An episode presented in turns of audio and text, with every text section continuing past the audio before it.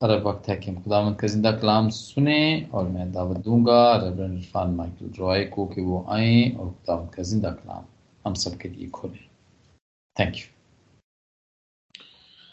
बहुत शुक्रिया आदिल भाई।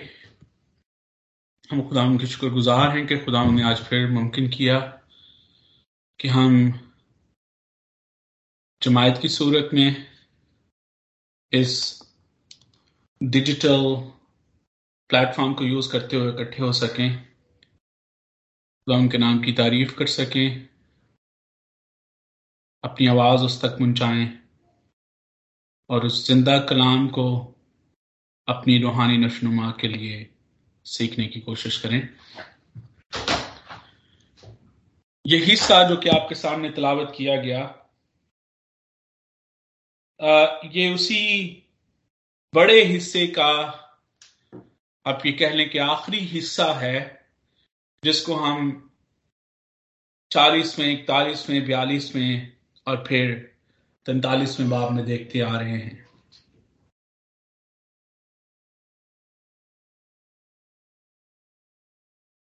यहाँ पर ये साया बनी इसराइल की स्पिरिचुअल रिकवरी रूहानी बहाली और रूहानी तमीर नौ की बात करता है। और हमने पिछले बाब में देखा कि उन्हें रूहानी बहाली और रूहानी तामीर नौ की क्यों ज़रूरत है?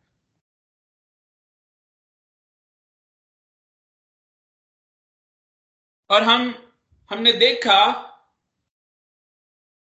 कि खुदावन का बंदा बयान करता है कि खुदावन का खादम इसराइल, जिसको वो अपनी खिदमत के लिए अपने जलाल के लिए चुनता है। वो रूहानी तौर पर खुदा की हदायत को, खुदा की रहनुमाई को ना सिर्फ़ देखने से आ रही है, समझने से आ रही है, बल्कि कबूल करने से भी कासर है देर इज़ स्पिरिचुअल डार्कनेस और जिसके लिए खुदावन का बंदा, खुदावन की आवाज़ पिछले अफवाह में इस तरह से भी पहुंचाता है कि मेरा खादम इसराइल नाबीना,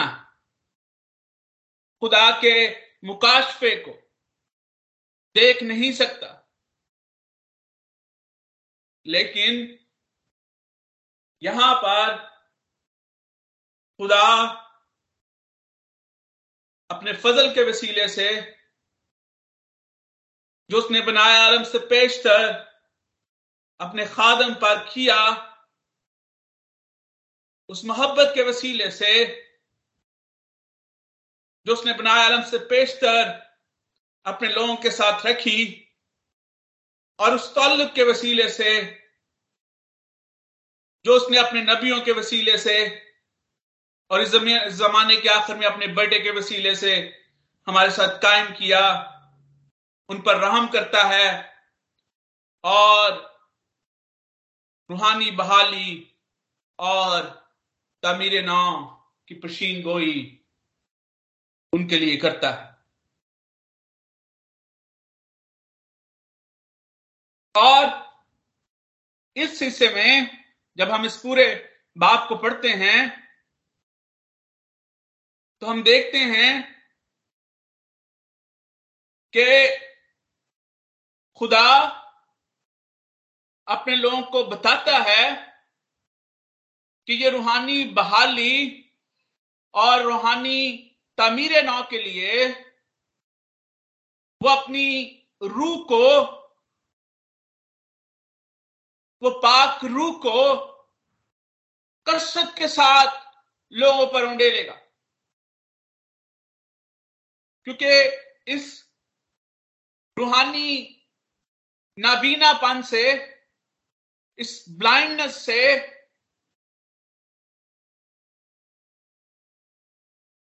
पाकरू की कसरत पाकरू की कसरत की बरकत ही उन्हें इस लानत से आज़ाद कर सकती है। तमीर नौ की, बहाली की, पहली जो सीढ़ी है, वो ये है कि हम इस चीज़ को रियलाइज़ करें कि हमें खुदावंद की पाकरू की, खुदावंद की कुवत की ज़रूरत है ताकि हम बहाल हो सके, ताकि तामीर नौ का काम हो सके।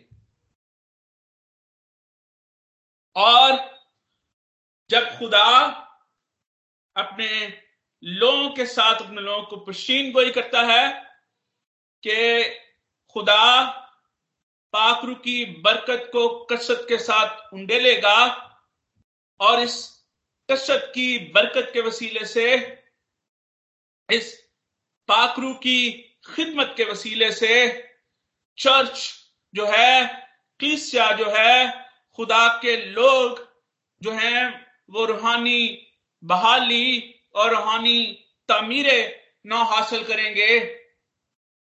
और ये इस वसीले से मुमकिन होगा कि तब वो अपनी आँखों से खुदा के कलाम को देखेंगे, अपने कानों से उसको सुनेंगे। और अपने दिल से उसको कबूल करेंगे। खुदा जब बहाली बख्शता है, तमीरे नौ का काम जो है, ये इस तरह से है कि खुदा पुरानी चीज़ों को नया कर देता है।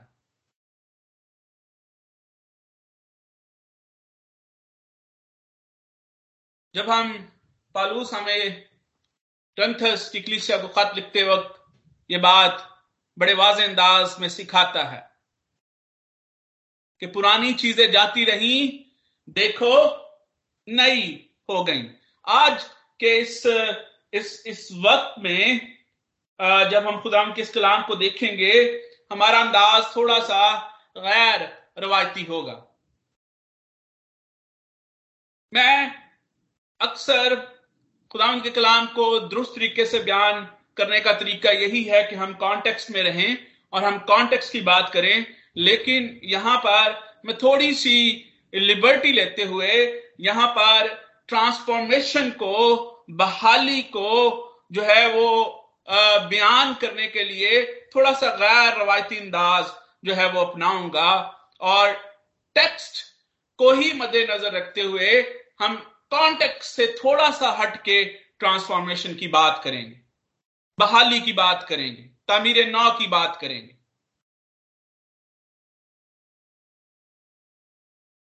कलाम मुकदस की एक तफसीर के मुताबिक, जिसमें यह लिखा गया है कि यहाँ पर खुदावन के लोगों के लिए खुदावन के बंदे बंद, के लिए जो नाम इस्तेमाल हुए हैं इस नाम इन नामों का इस ऑर्डर में इस्तेमाल होना इस तरतीब में इस्तेमाल होना काबले गौर है। और जब हम पहली आयत को पढ़ते हैं तो वहाँ पर हम देखते हैं कि यहाँ पर खुदा के लोगों के लिए, बनी इसराइल के लिए तीन नाम एक खास तरतीब में इस्तेमाल होते हैं।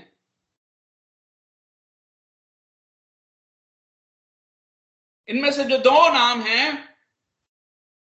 हमें पता है कि ये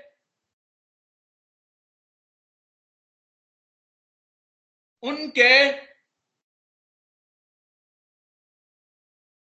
अबाउट दाग में से जो जो बुज़ुर्ग, जिसके लिए ये दो नाम इस्तेमाल हुए हैं, खुदा, ये नाम जो है याकूब, जो कि उसका पैदाशी नाम था और उसके बाद उसका नाम बदला जाता है, उसका नाम बदला गया। खुदा ने उसको इसराइल का नाम दिया और यकूब और इसराइल ना सिर्फ़ यकूब के जो है वो नाम है, बल्कि हम देखते हैं कि खुदावन के पाक कलाम में बार बार ये नाम इसराइली कौम के लिए भी, खुदा के लोगों के लिए भी इस्तेमाल हुए हैं। तीसरा नाम जो कभी भी यकूब के लिए इस्तेमाल नहीं हुआ, लेकिन इसका इतलाक भी खुदा के लोगों पर होता है। और अगर हम इस्तना की किताब पढ़ें तो वहाँ पर हमें इस किताब, इस नाम का तस्करा मिलता है।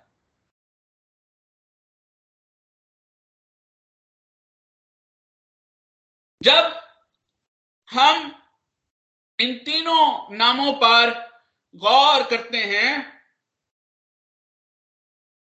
तो हमें एक पाथ नज़र आता है, एक रास्ता नज़र आता है। यकूब से यसरून तक जो रास्ता एक बनता है, इस रास्ते में हमें बहाली नज़र आती है, इस रास्ते में हमें तामीर नौ नज़र आती है। इस रास्ते में हमें तब्दीली नज़र आती है। और अगर आप तब्दीली के रास्ते पर चलना चाहते हैं, अगर आप तामीर नौ के रास्ते पर चलना चाहते हैं तो आपको यकूब से यसरून तक का फासला तय करना होगा।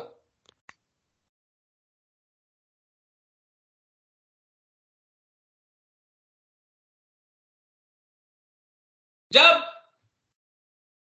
हम यकूब के नाम पर गौर करते हैं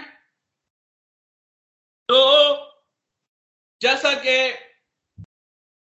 इस नाम से ज़ाहिर है और इस करदार से भी ज़ाहिर है, हमें एक ऐसा शख्स नज़र आता है यकूब एक ऐसे शख्स का नाम है जो कि हमेशा उन महारतों से, उन धोखा दहियों से दूसरों की जगह हमेशा लेने की कोशिश में लगा रहता, नज़र आता है।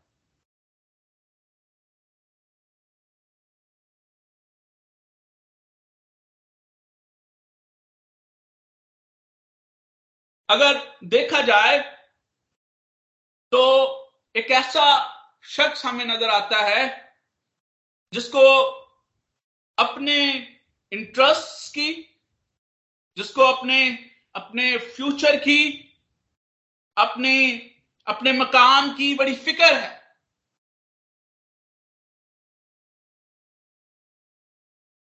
लेकिन उस मकाम के हसूल के लिए जो जराए वो इस्तेमाल कर रहा है, जो तरीके वो इस्तेमाल कर रहा है,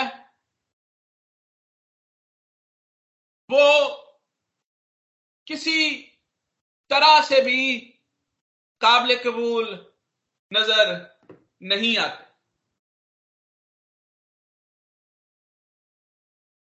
कले वो अपने आपको सिक्योर करने के लिए, अपने फ्यूचर को सिक्योर करने के लिए, अपने भाई के साथ कॉन्फ्लिक्ट करता है, अपने भाई को धोखा देता है, फिर अपने बूढ़े बाप को धोखा देता है, फिर एक नई टेक्निक इस्तेमाल करता है जब लबनान में जाता है। यहाँ तक कि वो खुदा के साथ भी बारगेन करने की कोशिश करता है बैतेल में। ये हमें एक ऐसा बुज़ुर्ग नज़र नहीं आता उस वक्त, जैसे बुज़ुर्गों को, ईमान के सिपा सलारों को खुदा उनका कलाम हमारे सामने पेश करता है।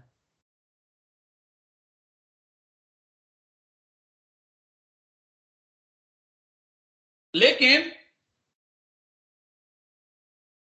उसकी ज़िंदगी में एक ऐसा लम्हा आता है, वो अपनी ज़िंदगी के एक ऐसे मकाम पर पहुँचता है, जहाँ पर उसको ये महसूस होता है कि इन सारी महारतों के बावजूद, इन सारी स्किल्स के बावजूद जिसको वो सारी उम्र जिनके इस्तेमाल से वो अपने आप को, अपनी जगह को, अपने मकाम को, अपनी बरकतों को सिक्योर करने में लगा हुआ है,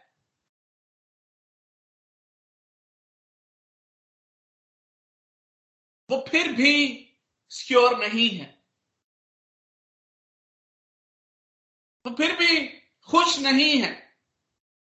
ही सीम्स वेरी हेल्पलेस हम सब याकूब की कहानी को बड़े अच्छे तरीके से जानते हैं।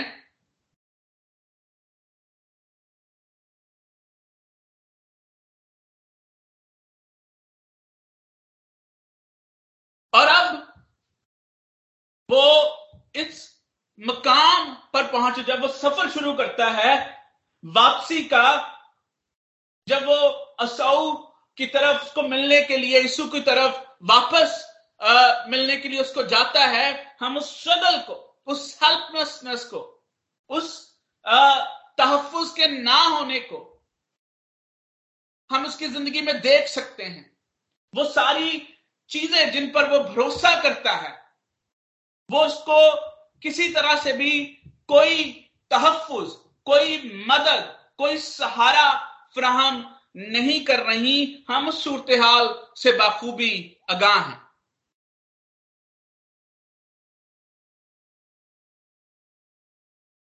और ऐसी सूरत हाल में जहाँ पर चाहिए कि कोई ऐसा सहारा उसके लिए हो, जिस पर वो लीन कर सके। कोई कोई ऐसा कंधा हो जिस पर वो अपना अपना सर रख सके।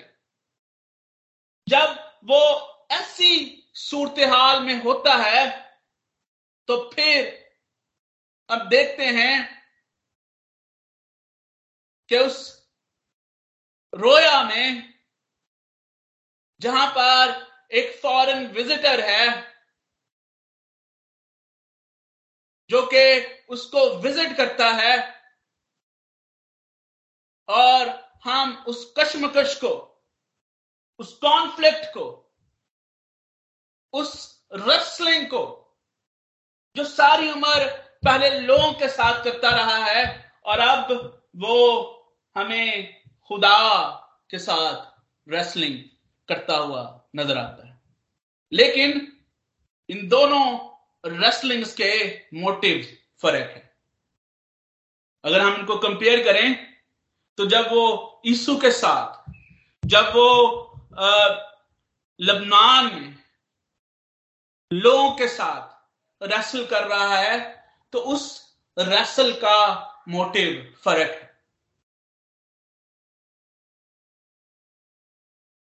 उस रेसलिंग का मोटिव उसकी अपनी जात को तस्कीन पहुंचाना है।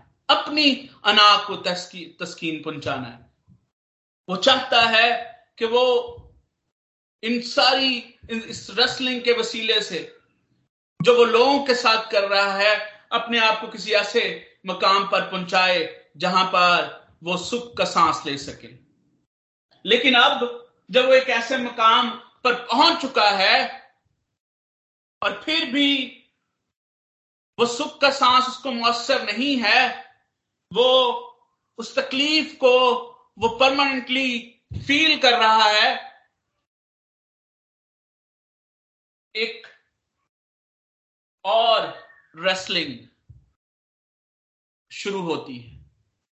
और कुश्ती शुरू होती है। और अब इसका मोटिव जो है वो बिल्कुल फ़र्क है। इसका मोटिव ये है कि वो ऐसी बरकत हासिल करे। एक ऐसा एक ऐसा तहफुज हासिल करे जो उसके लिए परमानेंट हो। एक ऐसा सहारा हासिल करे जो उसके लिए परमानेंट हो। अब वो बाकी सारे सहारों को, जो वक्ती सहारे उनसे आजिज आ चुका है। उसको एक परमानेंट सहारे की ज़रूरत है। अब इस लड़ाई का मोटिव, ये।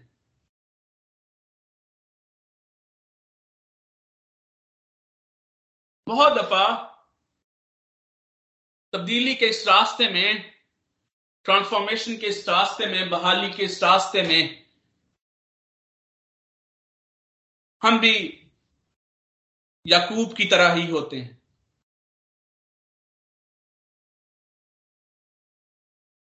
हम सारी उम्र ऐसे सहारों के लिए लड़ते रहते हैं, अपनी महारतों का इस्तेमाल करते हुए, उन जराओं का, उन रिसोर्सेस का इस्तेमाल करते हुए, जो शायद खुदा के कलाम के मुताबिक काबिल कबूल नहीं होते और हमारे मोटिव बहुत फ़र्क फ़र्क होते हैं। कभी हमारा मोटिव कोई मकाम हासिल करना, कभी हमारा मोटिव लोगों की नज़र में खुशनुदी हासिल करना, कभी हमारा मोटिव फ़िज़िकल ब्लेसिंग्स का हसूल होता है, कभी हमारा मोटिव कोई ऐसी ख्वाहिशें हो सकती हैं जो हमेशा हमारे सीनों में पलपती रहती हैं। जिनसे हम दाऊद की तरह कभी पीछा नहीं छुड़ा सकते। लेकिन इन सारी कश्मकश के बावजूद बहुत दफ़ा हम वो मकाम हासिल कर कर लेते हैं। बहुत दफ़ा हमारी ख्वाहिशें पूरी हो भी जाती हैं। हमारे मोटिव जो हैं, वो पाया तकमील तक पहुँच भी जाते हैं। और फिर हमें एहसास होता है कि फिर भी हमारे पास अभी भी हमारे पास वो परमानेंट सहारा मौजूद नहीं है। वो यीशु की तरफ़ जब सफ़र करता है, उसको इस बात का एहसास शिद्दत के साथ होता है खानदान को अपने मालो इस बात को दो हिस्सों में तकसीम करता है और अभी भी सबसे पीछे है। और फिर एक नई कश्मकश एक नई लड़ाई जिसका आगाज़ हुआ है। अब उसको इस, इस बात का एहसास है कि अब जो है उसको एक कैसी बरकत की ज़रूरत है कैसे सहारे की ज़रूरत है जो कि उसके लिए मुस्तकिल सहारा हो।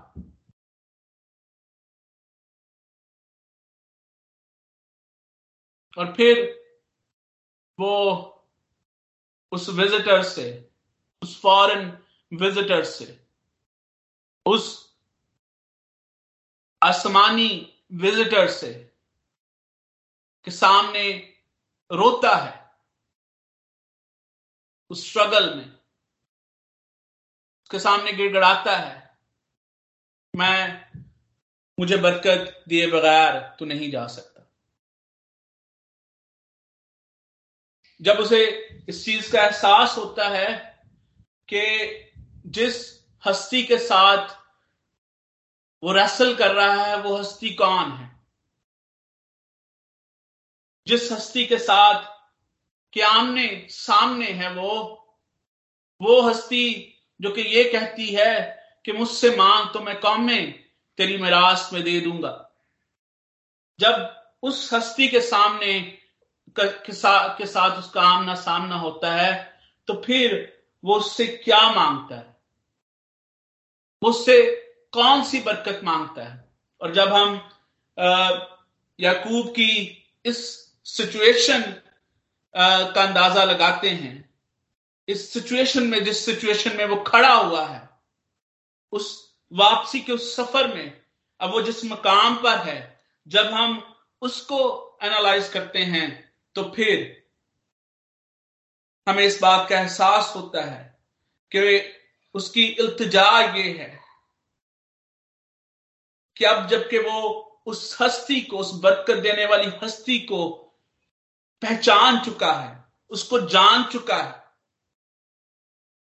तो वो हस्ती, उसका मुस्तकिल सहारा। अब वो एक ऐसा शख्स जो कि छीनने, छपटने में लगा हुआ है। अब वो हस्ती उसको बरकत देती है।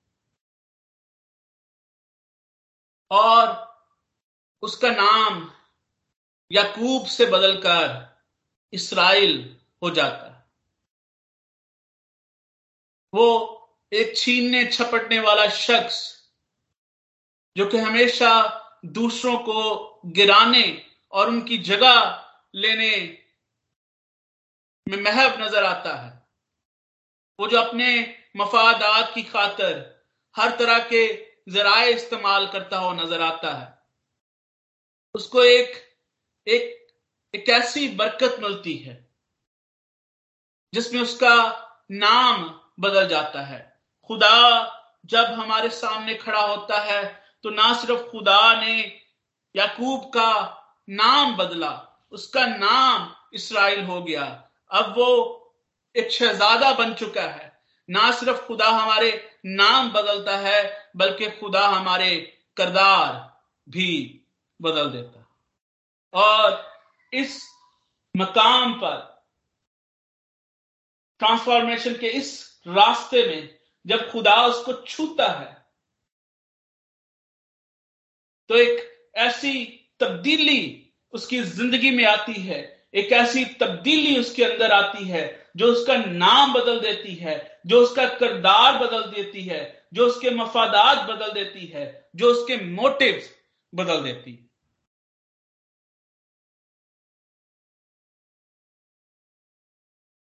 और अजीजों, खुदा हमेशा जब अपने लोगों को बरकत देता है तो वह अपने लोगों के अंदर ऐसी ही तब्दीली देखना चाहता है।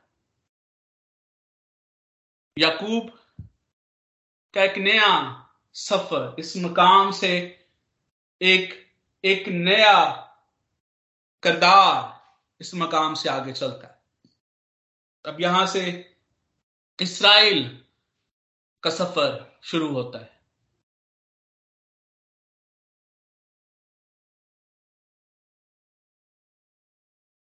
अब उसकी पुरानी सारी ख्वाहिशात जो है वो दम तोड़ चुकी हैं।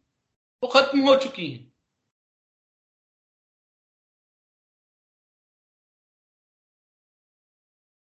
अब इस रियलाइजेशन के बाद, इस पहचान के बाद, आँखों के खुल जाने के बाद,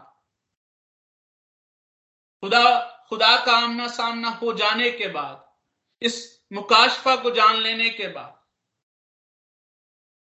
उसके, उसका किरदार किसकी बुराइयाँ जो है, वो अब एक खूबसूरत किरदार में ढलना शुरू हो जाती और उसका वो आखिरी गीत, जो वो बिस्तरे मरग पर जो है वो गाता है, अगर हम उस गीत को पढ़े तो फिर हमें नज़र आता है कि किस तरह से उसकी उसके करदार में शुक्रगुजारी किस तरह से झलकती है। वो अब उन रूहानी आँखों से जो उसने वो जो बेनाई पा चुका है उसके वसीले से वो मुस्तकबिल को किस तरह से देखता है वो आ, अपनी कौम के आने वाले मुस्तकबिल को किस तरह से देखता है वो खुदा के आने वाले कामों को किस तरह से देखता है हमें उस उसके करदार में अब वो खूबसूरती नज़र आती। और फिर वो नाम बेशक कभी यसरून याकूब के लिए इस्तेमाल नहीं हुआ, लेकिन अब वो डिजर्व करता है कि यसरून, जिसका मतलब है अराचियस वन एक रास्तबाज शख्स, एक पाक शख्स। अब वो इस नाम को डिजर्व करता है। इसीलिए खुदा ये नाम उसके लिए इस्तेमाल करता है। इसीलिए खुदा उन नामों के साथ इस नाम को भी इस तरतीब में उसके लिए इस्तेमाल करता है। वो याकूब से इसराइल और इसराइल से यसरून होने का सफ़र तय करता है।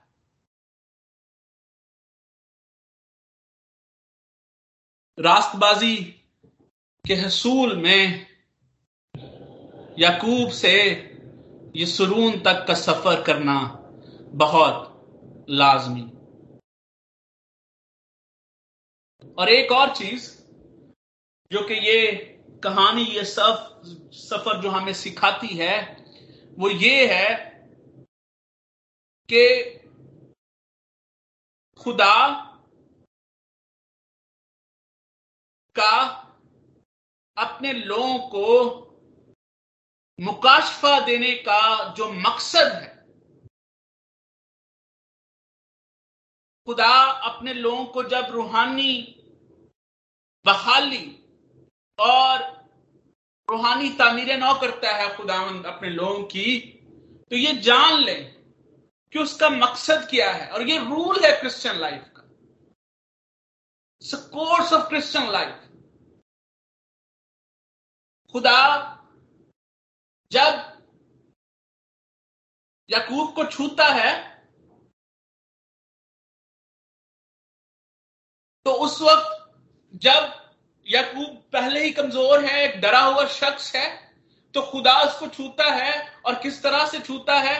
फिजिकली तौर पर जब हम उसको देखते हैं तो अब एक ऐसा शख्स है जो कि पहले ही जो है वो डरा हुआ है, वो कमज़ोर है अपने भाई के सामने खुदा उसको छूता है और फिजिकली तौर पर जो है वो और ज़्यादा चैलेंज का शिकार होता है। लेकिन रूहानी तौर पर जो उसके अंदर जो तब्दीली आती है, रूहानी तौर पर जो उसका सफ़र शुरू होता है, वो उसको उस मकाम तक लेकर जाता है जिससे वो यसरून बनता है। बहुत दफ़ा हम इस रास्ते पर जब चलते हैं और हम ये सोचते हैं कि जब हम खुदा हमारे सामने होता है, जब खुदा हमें छूता है, जब खुदा हमारे लिए काम करता है तो शायद खुदा इस तौर से हमारी ज़िंदगी में काम करना चाहता है कि वो हमारे सारी जो है वो हर तरह से फिजिकली तौर पर भी वो शायद हमें हमें अपलिफ्ट करने वाला है। लेकिन जब हम याकूब के इस इस आ, हम हम इस इस सामने सामने होने को देखते हैं खुदा के साथ आमने सामने होने को देखते हैं तो हम देखते हैं कि फिजिकली तौर पर वो और ज़्यादा चैलेंज का शिकार होता है। लेकिन रूहानी तौर पर एक ऐसी तब्दीली उसके अंदर आती है कि वो बहाली का सफ़र का आगाज़ करता है। और ये सफ़र जो है ये अब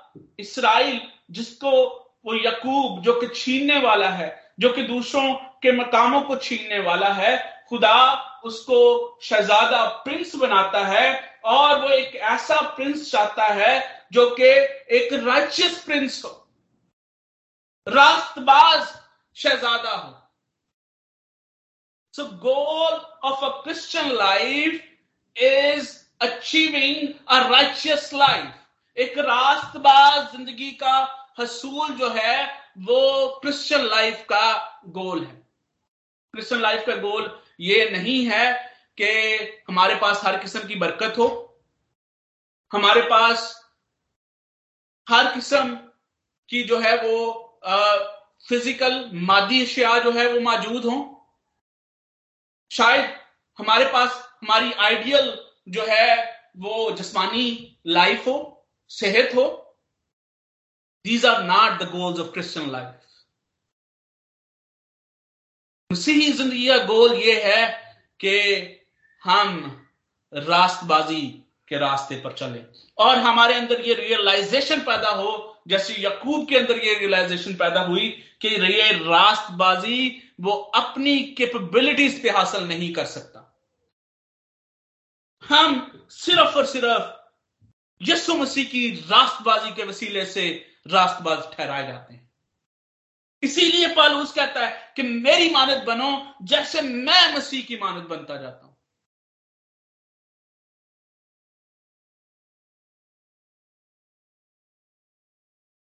रेवलेशन का मकसद, कलाम का मकसद, रूहानी आँखें खुलने का मकसद, रूहानी बहाली का मकसद ये है कि हम रास्तबाज बने। हमारे अंदर ये रियलाइजेशन हो कि ये रास्तबाजी सिर्फ़ मसीह यस्सु के वसीले से मुमकिन है।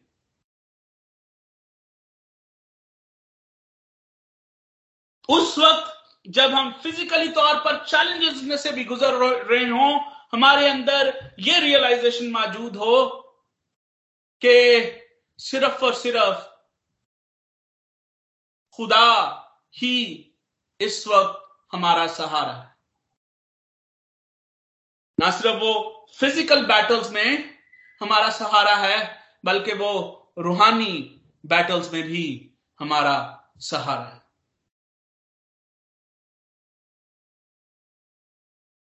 खुदा ने अपने बेटे को इसीलिए कुर्बान किया कि हम ना सिर्फ़ हम गुनाहों की दस्तावेज़ जो हमारे नाम पर लिखी गई है, वो मिटाई जाए, बल्कि उस रस्ते पर जो रास्ता मसीह यस्सु ने हमारे लिए जिस, जिसको चुना है, हम उस रास्ते पर चलते हुए रास्तबाजी हासिल करें। पाक बनो, क्योंकि तुम्हारा बुलाने वाला पाक है। That's the goal of Christian life अजीजो जहाँ पर खुदा अपने बंदे ईसाया के वसीले से कौम इसराइल को, ये पशीन गोई उनके साथ करता है कि वो उनको स्पिरिचुअल डार्कनेस में नहीं छोड़ेगा। वो उनको एक ऐसी सिचुएशन में नहीं छोड़ेगा जहाँ पर उनके लिए कोई रास्ता ना हो। वहाँ पर वो अपने बंदे के वसीले से, अपने लोगों को और खास तौर पर आज हमें यह भी सिखाना चाहता है कि बहाली का ये रास्ता यकूब से होकर यसरून तक जाता है। यसरून तक पहुँचने के लिए हमें बहाली के इसी रास्ते में से गुजरना पड़ेगा। हमें याकूब से इसराइल और इसराइल से यसरून बनना है। और यही खुदा हमारी ज़िंदगी में से चाहता है। आज इस रास्ते पर हमें अपना जायजा लेना है कि हम याकूब हैं, इसराइल हैं, या यसरून हैं। और अगर अभी तक आपने यसरून का सफ़र शुरू नहीं किया तो अजीजो, आज खुदा इस कलाम के वसीले से हम सबको दावत देता है कि वो हमें छूने के लिए तैयार है। वो हमें बदलने के लिए तैयार है पर एक सिर्फ़ इस चीज़ ज़रूरत सिर्फ़ इस चीज़ की है कि हम भी याकूब की तरह उसके साथ उसके सामने चिल्लाएँ उससे उससे मांगे कि वो ये बरकत आज हमें दे खुदा इस कलाम के वसीले से आप सबको कसरत के साथ बरकत बख्शे Ameen. Ameen. Thank you very much, uh, Reverend Irfan Michael Roy, for this blessed message.